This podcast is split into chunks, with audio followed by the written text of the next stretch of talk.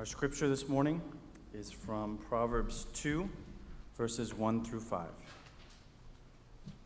Please pray with me.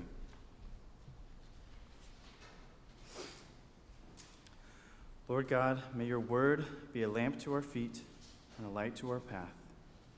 Through Jesus Christ our Lord. Amen. My son, if you accept my words and store up my commands within you, turning your ear to wisdom and applying your heart to understanding, and if you call out for insight and cry aloud for understanding, and if you look for it as for silver and search for it as for hidden treasure, then you will understand the fear of the Lord and find the knowledge of God. This is the word of the Lord. Thanks be to God.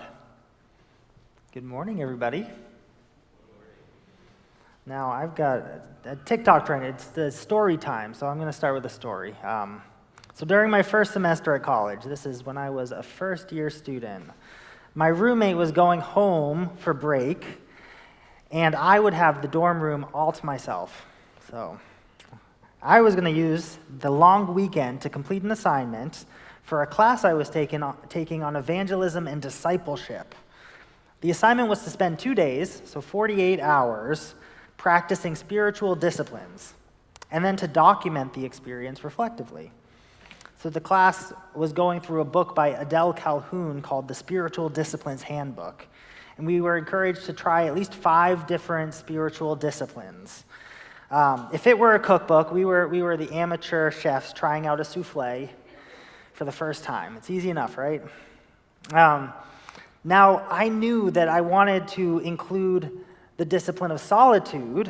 Um, I'd been reading Dietrich Bonhoeffer, um, and that quote from Life Together uh, was really rattling through my head. The quote was Let he who cannot be alone beware of community. Let him who is not in community beware of being alone.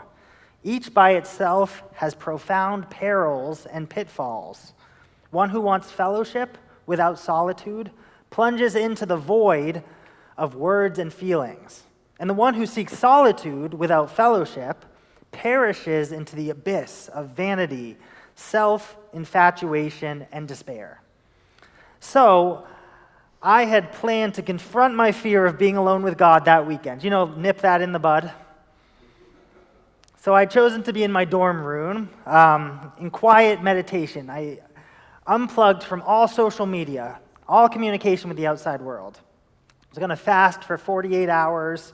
I was going through the prayer of examen, which is, which is actually what, what David uh, introduced us to last week. I was going to do breath prayers. You know, so what could go wrong? Well, let me tell you. As someone who had never been at school for, for a break before, I assumed that everyone, like my roommate, was going to go home for the break. And my FOMO kicked in big time, so my fear of missing out, when it seemed like the no sports in the hall rule was abandoned completely. And my dorm room transferred, transformed from a chamber of mindfulness to a, an echo chamber with soccer chants and male taunting. Okay, so I didn't choose the best location. So I relocated while everyone was at lunch to a prayer chapel that was a little bit more trafficked than usual, and people wanted to talk. And so I, I went to the woods. I went to the woods and found a log to sit on. That was my pew for the afternoon. I didn't bring a jacket, so um, I was cold. But I didn't want that to be a deal breaker. I, I, kept on thinking about how the desert fathers, they probably weren't too happy about the temperature some of the time. I mean, what was a little cold? I exist in a long line of Christians that probably weren't too thrilled about the weather at some point. I think it's fair to say that distraction was part of my experience. And admittedly, I think that I also felt really guilty. Um, that it was so hard to spend time with God. Why is it so hard to spend time with God? So then I went back to my dorm room, and my next self affliction was the hunger. Oh, it was getting close to the night. I wasn't sure if this, this happened on day one or two, but I decided to abandon my fasting. Um, and I'm not sure abandon is the right word completely. I, in my mind, I found like an acceptable loophole, like a little caveat to the no food rule. You see, my roommate had an air, uh, popcorn air popper and a, and a big bag of unpopped uh, popcorn. That's not food. That's not food. My roommate wouldn't mind. God wouldn't mind. I mean, we only get 48 hours together anyway. Why spend this time completely famished? So at least 10 bowls of popcorn later. now I'm feeling really guilty. I'm mad at God because I'm so bad at prayer. And I'm mad at my roommate for keeping his popcorn in such a visible spot in the room. Why am I just not able to enjoy this retreat with God, this silent retreat? You know, I think we all struggle to a degree with stillness before God, being still, spending time alone with God. In our series of listening to God, this is the third and, and actually final sermon in that series, we focused on the practice of engaging with Scripture, on practicing engaging with the Holy Spirit, and today we turn to the practice of engaging stillness, the practice of stillness. You know, Reformed Christians like us, we, we can be really good at, at crafting prayers, putting together corporate worship with words, even reflecting God's own words back to Him in prayer. But another way that we can meet God is in stillness before Him. Today, our, our passage, it arguably goes beyond uh, a simple call to stillness. There are other places in Scripture, maybe where you get the idea more directly. Elijah, in the middle of the night, he, he heard God speak. Lamentations encourages the young to sit alone and keep silent. The Psalms repeatedly tell people to wait and to hear God speak. An adaptation of the song that we the psalm that we sometimes sing in our church, be still for the presence of the Lord. The Holy One is here. Christ himself sought a solitary place to meet with God. Stillness is important. Our passage today does more than call us to stillness, but it sets the, the context for being alone with God and what this, this call uh, to wisdom, that what that entails. So, so that's what we're going to focus on in this passage, this call to wisdom. I mean, when you look at this passage, the first four verses are a bunch of if statements. And the, the fifth verse is a then statement. So it's an if then scenario, a cause and effect, if you will. I mean, if you want to grow big and tall, eat your vegetables. If you break it, then you buy it. If you want a friend, be a friend our passage is the same essential structure to this if then model of these, these modern sayings. Um, this proverb has a consequence to it, the natural consequence that follows certain actions.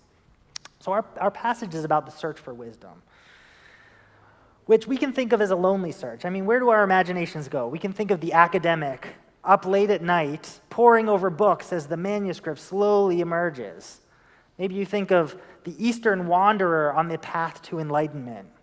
But in fact, the first chapter of Proverbs, we learn that wisdom searches for us.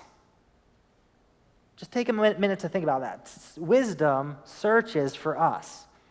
This is what it says She is calling out on the streets, raising her voice in the public square. On top of the wall, she cries out. At the city gate, she makes her speech. How long will you that are simple love your simple ways? So wisdom calls out to us. And in our passage, we read the other side of the hunt, our part, in verses 3 and 4. So, verses 3 and 4, it says, Indeed, if you call out for insight and cry aloud for understanding, if you look for it as for silver and search for it as for hidden treasure. So, based on that, that wisdom is searching for us and the call for us to search for wisdom, I mean, if we're both looking for each other, I mean, you're going to find it. Wisdom is a mutual pursuit. The first if statements in our passage show us that wisdom is not hidden so much as that image of the academic in the library trying to uncover something so much as its wisdom is learned or inherited. Um, verses 1 and tell us verses 1 and 2 tell us this accept my words. Store up my commands within you. Turn your ear to wisdom. Apply your heart to understanding. I mean the starting point in pursuing wisdom is revelation. It's god revealing himself. I mean accept my words. That references specific words. That is scripture. Store up my commands within you I mean, this goes beyond the, the commands of a father. These are the practical commandments from the law. Notice the audience here. It's addressed to my son. These are the words of a father trying to give his, his child advice. In fact, if this is Solomon writing here, these are the words of a king. A king who is helping to establish his child, his heir, to prioritize the most important things so that he will be a successful king after him. For us, the, the pursuit of wisdom, this wisdom in Proverbs, is, is the direction of God for us. Uh, who, who is the king, right? He's helping us to prioritize the right things that help to establish us in our life. God's wisdom is revealed. It's not hidden, it's revealed. But of course, it takes diligence. And that's the point of this. It, it takes diligence to become wise. It, even though wisdom isn't hidden, we have the Bible, we have our Christian heritage, we have people further along in the faith process than we are. We're still instructed to search for it as for hidden treasure. I mean, treasure, that's what verse 3 says. And right before it, it calls it silver. I mean, these are important words. Search for it as hidden treasure. It speaks to the value. But I think that it also speaks to the level of intimacy, because that word treasure is important in our Bible. You think of Jesus, who says, For where your treasure is, there your heart will be also. You know, I work with a, a few clients that are in various stages of addiction. Um, teens addicted to, to neurological uh, stimulation of video games, adult women addicted to the neurological stimulation of online sex behavior. Both groups have a hard time with the reality of everyday relationships, holding everyday conversations. This week, I, I sat with someone who talked about his addiction as a form of idolatry, which, of course, is an insight that went far beyond uh, recognizing his body's learned dependence on a particular substance. It's a compulsive search. I mean, this is a quote the, the unrestrained human heart always cries out, I want, I want more, I need. An addiction can become a refuge and strength, a very present help in time of trouble, which is coincidentally the same way God describes himself. Addiction can take the place of God in the heart as the innermost desire. Desire in itself is neither good or bad, it's a fire within us. If the fire shrinks too small, we are the shell of a person. But if the fire becomes unwieldy, we become its slave. A turning point in many an addict's journey is, is that point of surrender, of admitting that, no, I don't want God. I don't want to feel vulnerable and scared. I just want to numb out the world. My inner fire has shrunk to nothing because the idol of my heart, this treasure, is void. No, we're called to search for God's wisdom as for a hidden treasure, for that treasure to reside in the centermost part of our heart, which means reordering our, our other treasures, right? As our relationship with God grows, loving Him, spending time quietly in His nourishing presence becomes the most natural thing in the world. But getting there is a real journey. Let me tell you. In our passage, we're, we're bid to seek God, to call out to God. But, but consider the, the place of words versus the place of receiving, right? The only use of our mouth in this passage is to implore God for discerning and for understanding. This is a passage about listening. And its goal, far from being academic, is spiritual, right? The fear of the Lord, the knowledge of God. I mean, those are important words the fear of the Lord and the knowledge of God. I mean, they're almost like two poles, right? The fear of the Lord. It's like awe or reverence or paying respect to someone. And the knowledge of God, intimacy, personal, deep knowing. I mean, the knowledge of God is an important word in the Old Testament knowledge, yada. It's, it's, it's the language of intimacy, the language between a husband and a wife. I mean, that intimacy is held in tension with this idea of re- revering God, fearing God, respecting God, but both of which come from accepting God's instruction to us, obedience to God. One preacher, Roger Whipp, he, he contrasts these two poles by talking about speeding. So he says anyone zapped by a speed camera or pulled over by the police, they get a ticket. They're likely to be a little more careful in the future, especially when their driving license is on the line. Our obedience to the law doesn't come about by our love for the policeman who pulled us over or installed the camera, but not, neither because we necessarily agree with the speed limit set. I mean, sometimes it is set pretty low. I mean, wh- why do we drive slower in the end? Because we don't want the natural consequences of our, our behavior, right? When Jesus said, If you love me, you'll keep my commands, he's talking about something different, the other side of that fear spectrum. He says that love produces obedience. Our obedience to Christ's command is the result of genuine love. It is possible to obey Jesus' words as, as we would the speed limit, and not out of love for him, but maybe out of our fear for him. But consider the strength of obedience found in a, in a re- relationship of trust, right? They, they work hand in hand. Our obedience produces both fear of God, reverence for God, awe for God, and it also produces an intimate relationship with God where we know Him and trust Him. You know, if the conditions of this clause include the way we we receive from God, so accepting God's word, storing up His commands within you, turning your ear to wisdom, applying your heart to understanding, then, then awe and intimacy are the result, right? So if we're receiving from God, then we're going to grow in our relationship with God, which both recognizes him as God, but also recognizes him as our Father. Of course, our passage today does more than call us into stillness. It sets the context for, for being with God, that context of, of God as God and God as Father. The implication for our series, which is the main application of this sermon, though, is the practice of stillness. And that's what I want to talk about. We associate Pentecost with something quite the opposite of stillness, right? We, before God. We, we accept it with, with a, a loud roar of the Spirit. But let's not forget that for 10 days before the ascension, the disciples sat in an upper room in stillness, in quiet, waiting on God. I think that as our relationship with God deepens, one writer puts it this way Our words are still important, but they become less essential. In fact, being still before God allows us to hear from Him. God's presence is everywhere. And like, like we recognize during Pentecost, it actually dwells within those who believe, it dwells within us. God's Spirit dwells within you.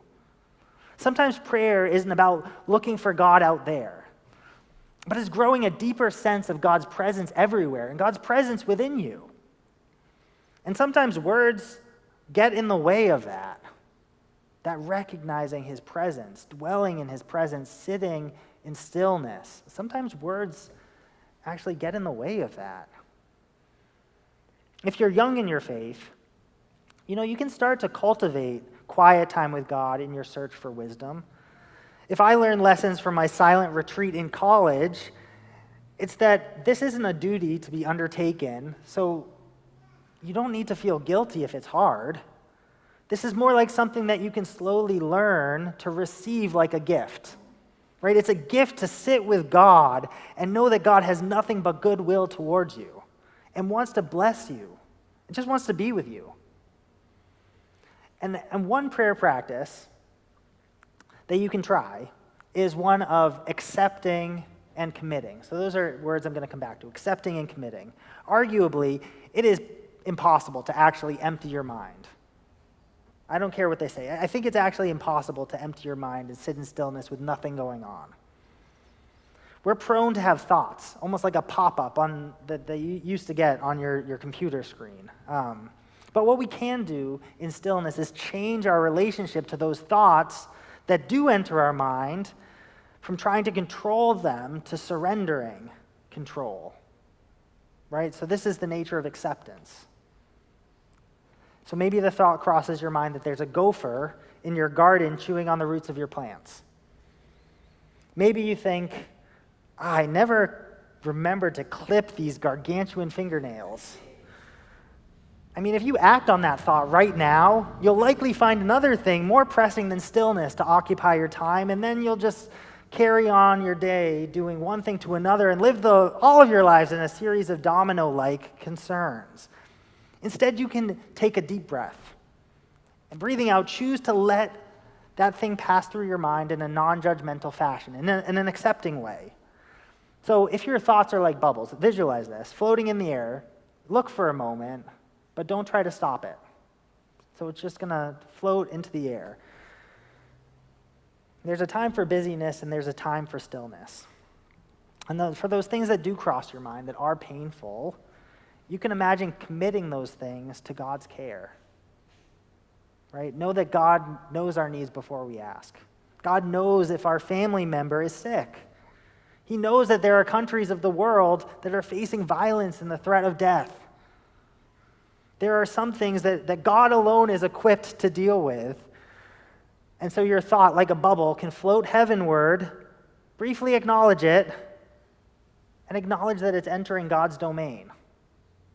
Accepting and committing, right? Accepting and committing this to God, sitting in intentional silence. So, choosing not to dwell on the things that will inevitably cross our mind, but committing them to God, whose love for the world is perfect, whose power is inexhaustible, then returning to a place of stillness, a place of listening. Now, David did try a practice last week, and I want to do that as well. I, I want to give us space to try this here and now. David invited you last, year, last uh, week to close your eyes as you feel comfortable, and, and in a moment, I'll invite you to do the same thing. Um, what I will do is I'll read for us Psalm 23, and I'll invite us to a place of stillness for about a minute. Imagine yourself lying down in the green pastures this psalm talks about. And as thoughts come to your mind, I invite you to allow those thoughts to ascend heavenward, floating from your purview and into God's own shepherding care. And if a thought returns, that's okay. God can handle two thought bubbles. You'll likely become aware of your own kind of body weight against the, the pew. Um, that's okay, too. Just take a deep breath and be still. So, does that all make sense? Can I, can I answer any questions before we try this? All right. I will read Psalm 23, and I invite you now to close your eyes as we practice stillness before God. Psalm 23 The Lord is my shepherd, I lack nothing. He makes me lie down in green pastures. He leads me beside quiet waters. He refreshes my soul. He guides me along the right paths for his name's sake. Even though I walk through the darkest valley, I will fear no evil, for you are with me. Your rod and your staff, they comfort me. You prepare a table before me in the presence of my enemies. You anoint my head with oil. My cup overflows. Surely your goodness and love will follow me all the days of my life, and I will dwell in the house of the Lord forever.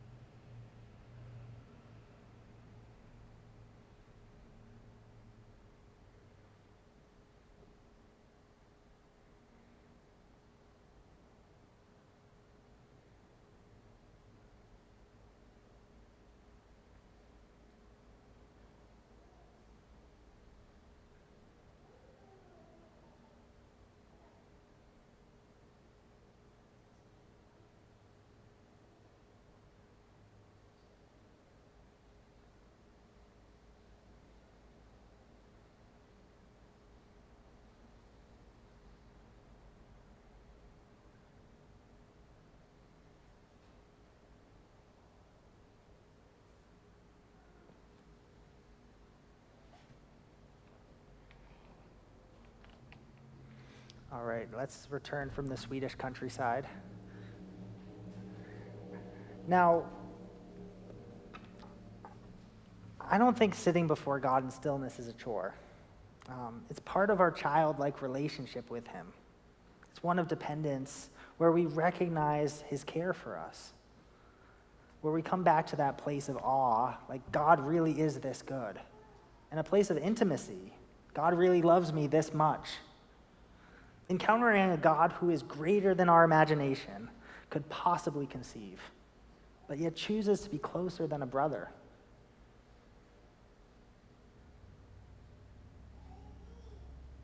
All right, in our series on listening to God, we focused on three things. We focused on engaging with Scripture, on engaging with the Spirit, and the practice of stillness. It's a short series, but it's a really practical series that I hope has a long shadow. Because as a church, we need to listen to God.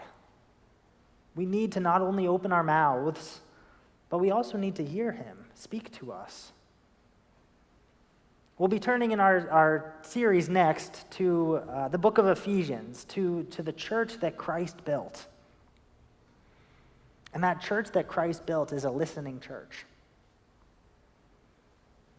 So let's continue those practices, those practices of engaging with Scripture, engaging with the Spirit, and engaging in stillness. Would you pray with me?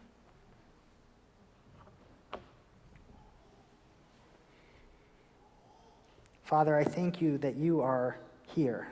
I thank you that your Spirit is real and living in us.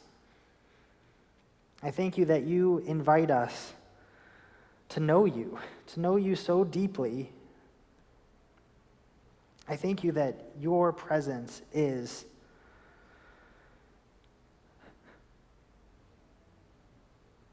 the safest place to be.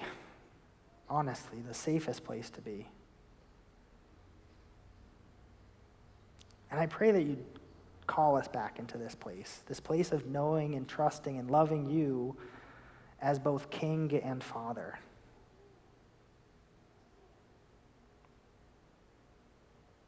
We pray this in your name, Jesus Christ. Amen.